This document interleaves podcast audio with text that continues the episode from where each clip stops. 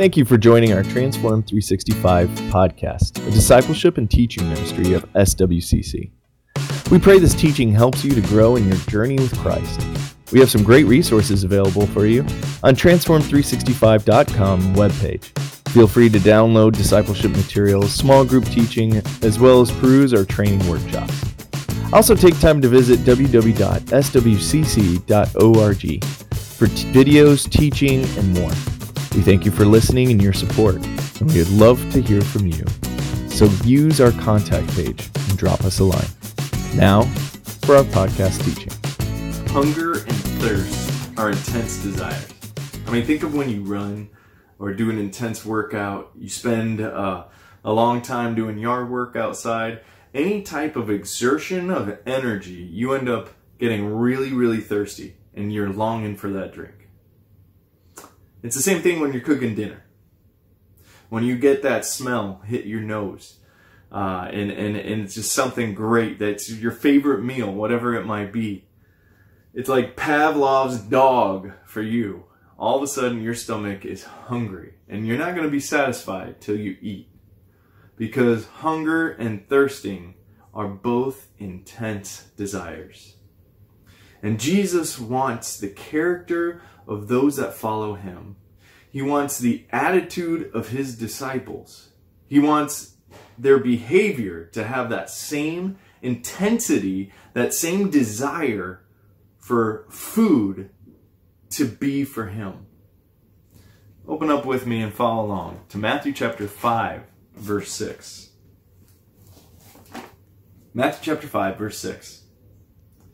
It says, Blessed are those who hunger and thirst for righteousness, for they shall be satisfied.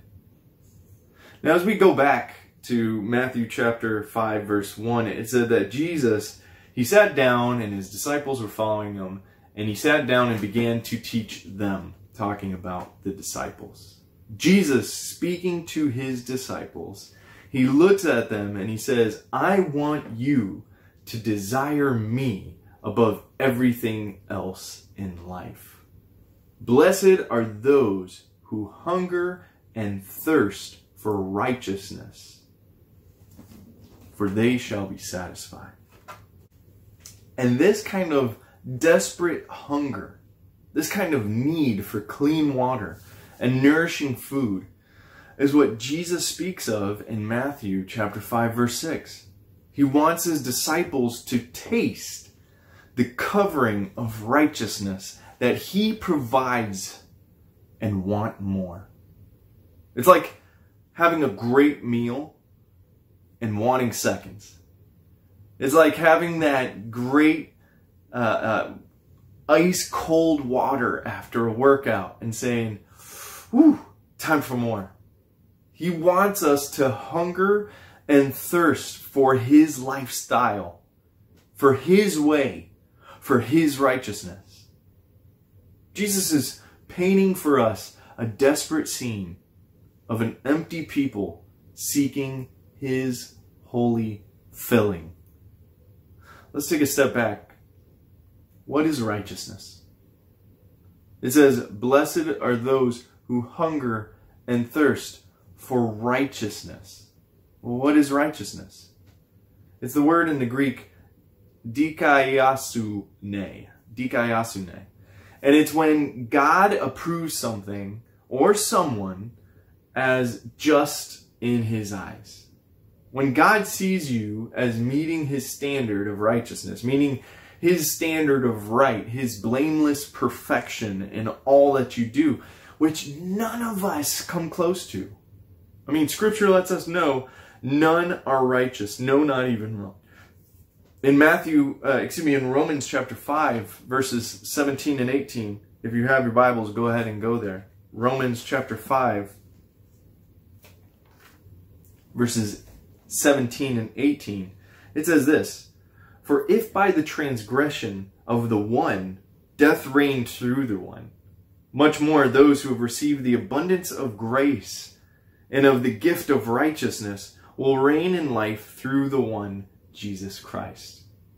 So then, As through one transgression there resulted condemnation to all men, even so through one act of righteousness there resulted justification of life to all men.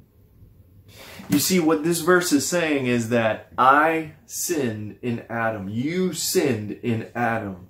You were born into imperfection. I was born in sin, and my life is bound to sin. I'm stuck in sin. But just as Adam ruined my chances to reach and accomplish perfection, just the same way in my DNA, Adam created that void of perfection.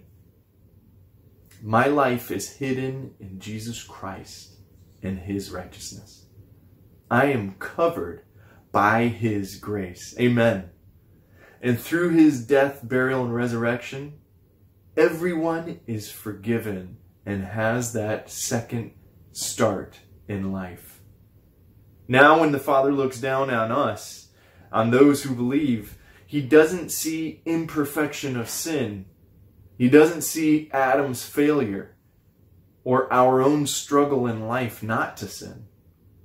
He sees the perfection of his son, Jesus Christ, because we have faith in him and we're covered in his righteousness. It says that we have a righteousness from God a righteousness from God. Jesus' righteousness, his perfection, cover those who believe in him.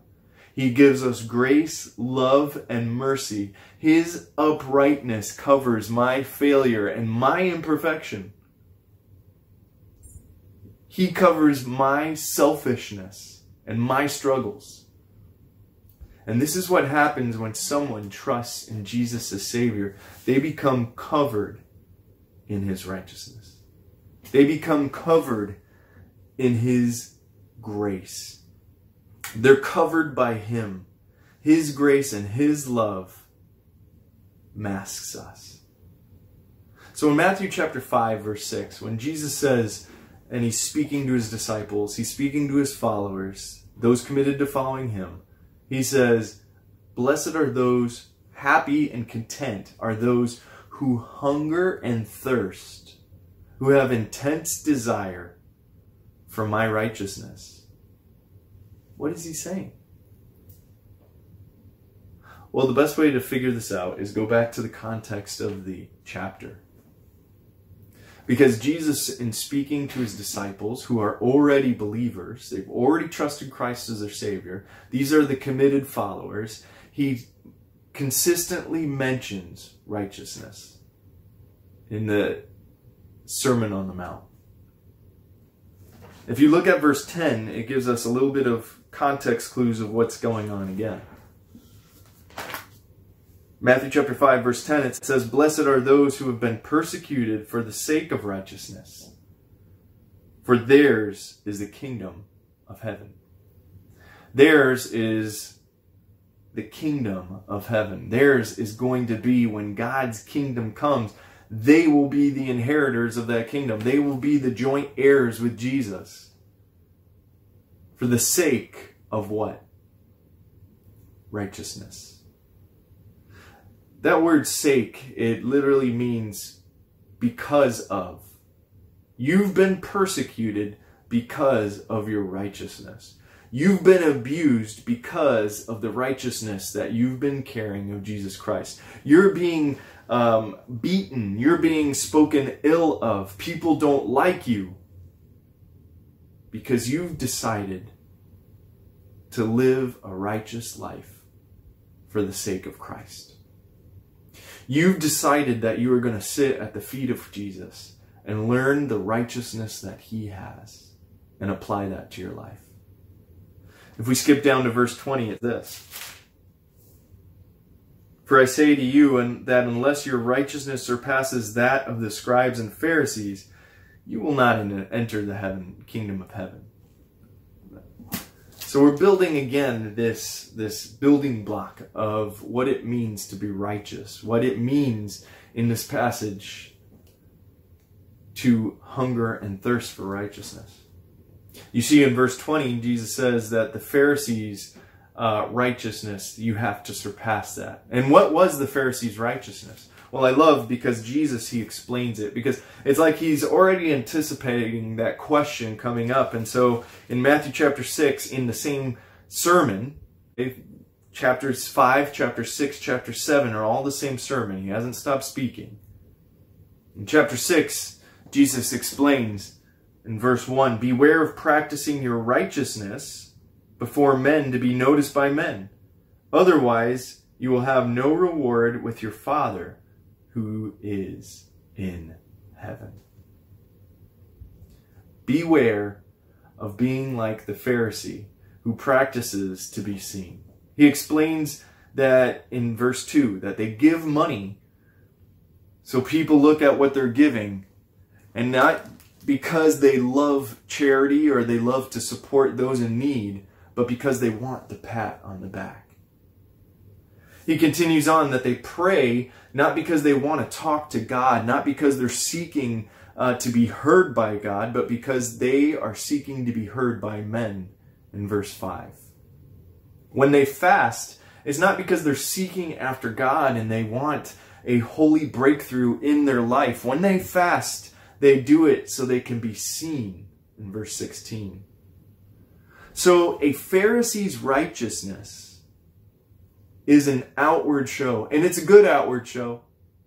Jesus even says it, hey man, they're being seen by men and they're getting the reward in that moment because everybody's thinking, look how great and look how righteous that person is. But the difference between their righteousness and what Jesus is calling the righteousness of his disciples is that he's saying, I want your righteousness to be on the inside, being lived out. I want your righteousness to have started on the inside and it's bursting forth in all that you do. Their righteousness was a good outward show, but it was empty inside.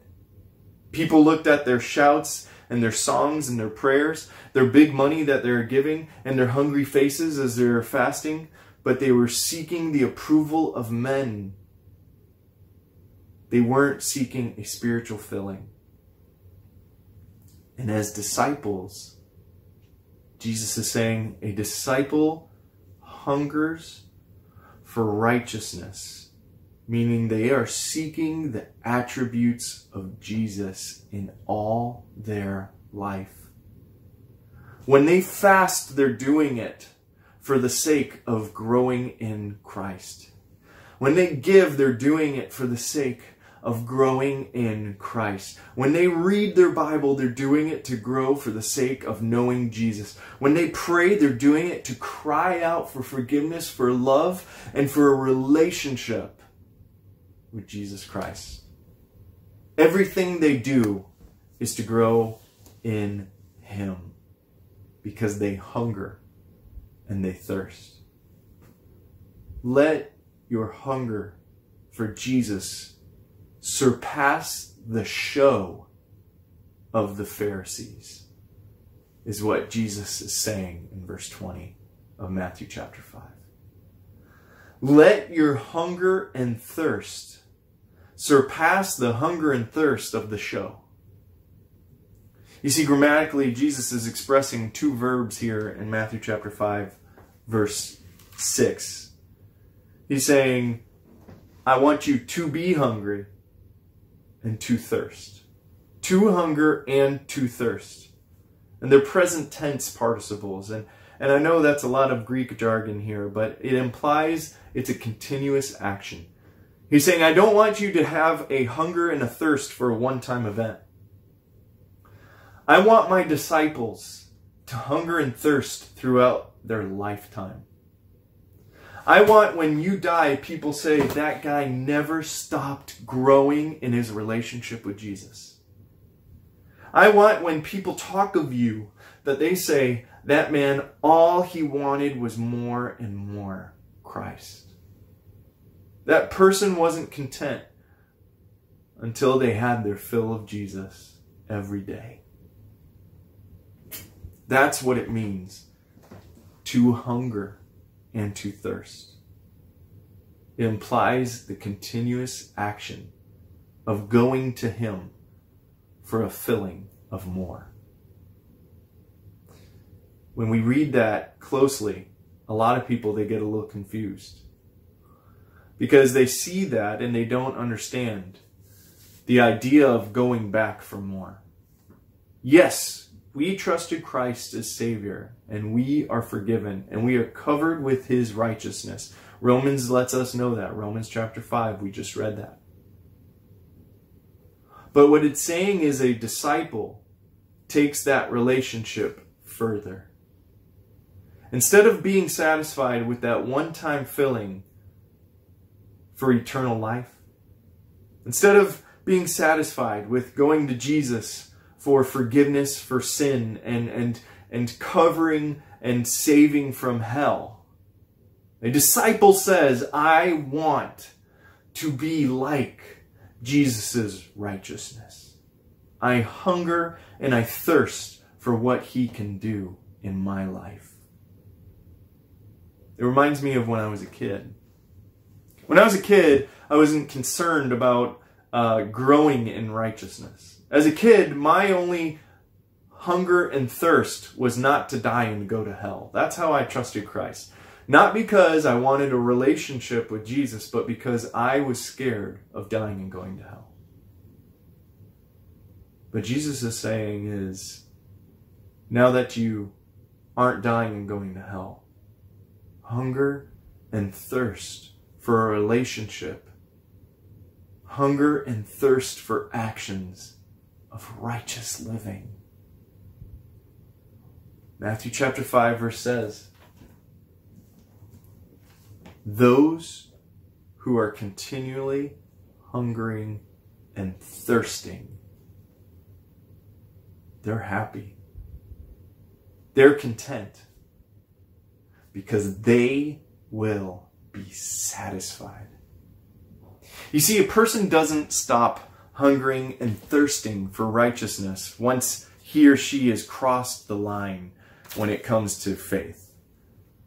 You, you know, that, that's what this disciple is. They're, they're not content with just having trusted Christ. They want to grow in Christ now. They got salvation. They're covered in Jesus' righteousness. But now they want more. They're hungering. They're thirsting for it.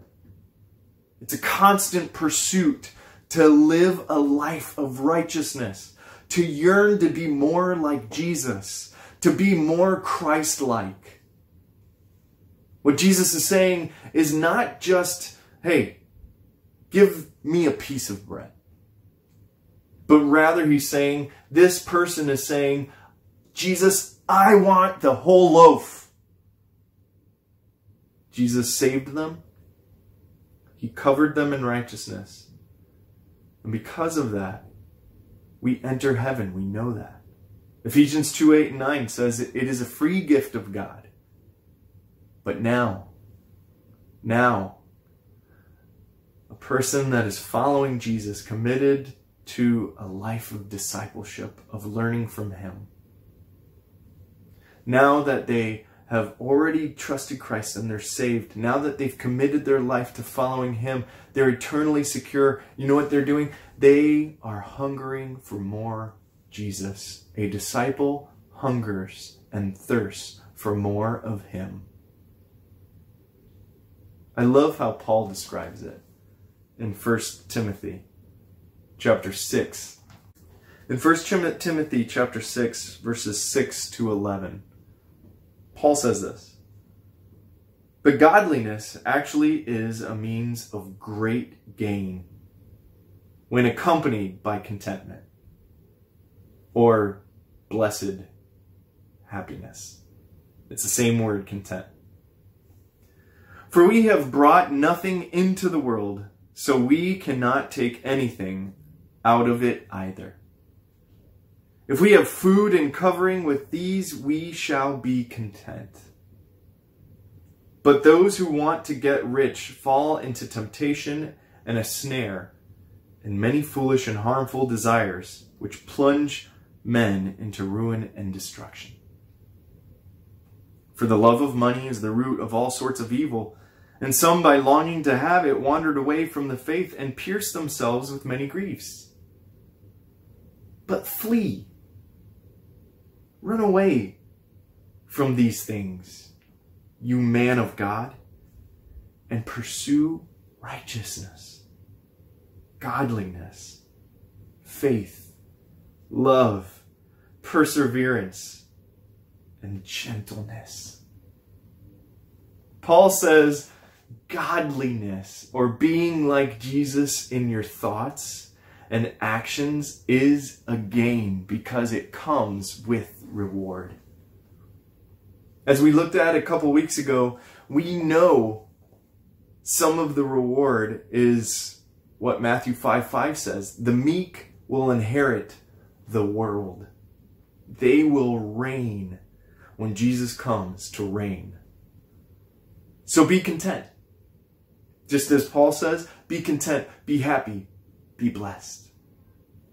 Be happy, or as Jesus says, happy are those, be happy to be godly.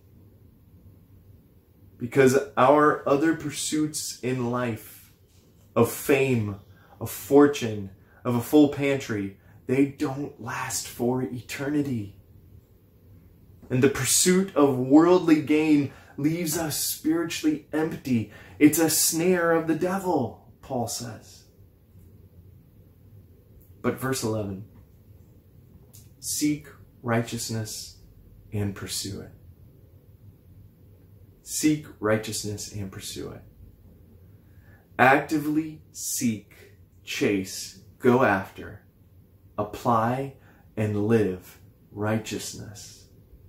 Live right before God. Jesus says, don't seek men's praise. Don't seek money. Don't seek fame. Don't seek fortune.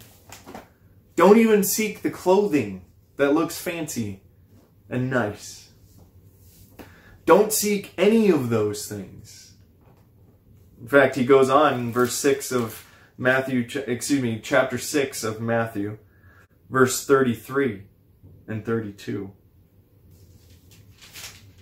He says, For the Gentiles, and that word Gentile is the word ethne, and it literally just means the unbelieving world, the pagans, the unbelievers that are out there. They eagerly seek after these things. You see, Jesus is saying, I want you to seek righteousness. My disciples seek righteousness. And now he's saying, the unbelieving world, they're seeking everything that's selfishness. He's saying, so I want something better for you. For your heavenly Father knows that you need all these things. But seek first His kingdom and His righteousness. And all these things will be added unto you. Seek first His kingdom. Live like Jesus could come back tomorrow and seek his righteousness. Seek to live for Jesus Christ on this earth. Don't be satisfied with a one time feasting. Continually go and grow in your relationship with Him. Friends, we have been clothed in His righteousness. We have received the promise and the gift of salvation in Jesus Christ our Savior. We are eternally secure. We are good and right and blameless in God's eyes because of Jesus. And Jesus says his disciples will live knowing this. And they will pursue to be like him. In fact, they hunger for it and they thirst to live like Jesus. For others, they're seeking to live for themselves in the moment. But a disciple seeks to live for his kingdom and his glory. Seeking first his kingdom and his righteousness his standard for what's right. His standard for what's right in your marriage. His standard for what's right in your friendships. That's what it means to seek first his kingdom and his righteousness. It means to seek his standard for everything in life, to seek his standard for your parenting style, to seek his standard for your work relationships, to seek his standard in the way that you interact with anyone, believer or unbeliever, to seek His standard for how you should pray, to seek His standard in how you should give of your tithes and offerings, to seek His standard and how you should study His Word, to seek His standard and follow His way. That's what sets you apart as one who follows Him. To seek His standard, not to get a greater salvation, but to grow in the relationship that you have and bring glory to the Father who's above. Seeking his standard in life is the standard of a disciple, a learner of Jesus. A righteous man shall live by faith, and it means they are living what they believe in Christ. A righteous man shall live by faith. I am living out what I've seen Jesus do. I am living out as if I know for certain I'm saved. So live it out. You're cloaked and covered in his righteousness, so live like it. Their faith is what is on the inside, and it's bursting out in action. A Pharisee, they're living out fakeness, and on the inside is emptiness and death. What they have inside has to be lived out. That's the life of a disciple. It's an inside out effect of Jesus in you. An inside out righteousness. Is Jesus has covered you in his righteousness and now you're trying to live like him. You're pursuing it, you're living it, and you're growing in it. Appetites aren't filled until you do something about it. Jesus said, Blessed are those who hunger and thirst for righteousness, for they shall be satisfied. You cannot be satisfied until you do something about it. It's one thing to intellectually say, I'm hungry, I'm thirsty, I desire food. But it's another thing to take the steps to satisfy your hunger and thirst. And at some point, you have to eat and drink. You have to grow in his righteousness and seek him. You see, on the flip side of this, though, on the flip side of this is a loss of appetite. Jesus is saying, My disciples, my followers, they hunger and thirst. Those that seek after me seek my kingdom. Those that want to be learners of mine, they're not only covered by my righteousness, they want to grow in my righteousness. But on the flip side of that is a loss of appetite. It shows illness. Physically, we know something's wrong when people aren't hungry anymore and it's dinner time. When it's been uh, um, a full day and that person is still not wanting anything. And the same is true spiritually. When we no longer hunger and thirst for our time alone with God, when we no longer hunger and thirst for time in His Word and time in, in prayer, when we're not committing ourselves to worshiping the one true God, or we fail to get alarmed and convicted about our own sin in life, our own spiritual condition, when we don't feel bad for the lost world, it's a clear sign that there's spiritual sickness in our life when we no longer take appropriate action for developing a deeper relationship with God with Jesus, with our Savior, that's a warning light. Bing, bing, bing. We all hate jumping inside the car and seeing that dummy warning light, don't we? Because it panics us. If I'm driving, this engine could die. If I'm going, my tire could pop. And just like that light on the dashboard of your car, it's illuminated as a signal that something is wrong. When we aren't hungering and thirsting for God and His Word in our prayer life, when we see the pains of this world and it doesn't pain us, when we don't feel guilt over our sin, we, we don't feel like worshiping, there's sickness. And we need help. The action we need to take is to go back to the source, which is Jesus, the bread of life. Even when we don't feel like it, brothers and sisters, we need to go to Him. In fact, Jesus said in John chapter 6, go ahead and go there with me, John chapter 6, verses 47 to 51. Jesus said, Truly, truly, I say to you, he who believes has eternal life. That's the promise within a promise. Truly, truly, a double emphatic. It is yours, it is given. The moment you trust Jesus, you have eternal life.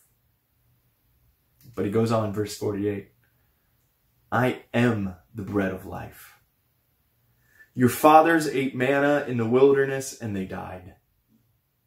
This is the bread which comes out of heaven, so that one may eat of it and not die. Jesus saying, hey, look, I'm giving you something that is so much better. The Israelites, when they were lost in the desert, they ate, but they were still hungry later. I'm giving you something that when you hunger for it and you taste it and you eat it, it satisfies you. This is the bread which comes out down from heaven so that one may eat of it and not die. I am the living bread that comes down out of heaven. If anyone eats of this bread, he will live forever. And the bread also which I give for them, life of this world, is my flesh. When we are spiritually hungry, we'll come to the source of our spiritual life, Jesus Himself. Our real hunger is for Him and to live like Him to be lifelong learners of Him. Hunger and thirst are intense desires. It's that same intensity that we need to go and approach in seeking righteousness, seeking Him first and His kingdom. Do you have that same desperation to live a life for Him, to live inside out. So that you're no longer seeking the praise of man like the Pharisees do, but you're seeking the well done, my good and faithful servant of your God and King. That's what separates those who hunger for salvation and now those who are hungering for the relationship. Amen. This is the mind of a disciple. Thank you for joining the Transform 365 podcast, a ministry dedicated to helping you grow in relationship to Christ. If you want to know more, find us at transform365.com or on our church website, www.swcc.org, located in Miami, Florida. Until next time, remember, the only work in grace is to let grace work in you. God bless.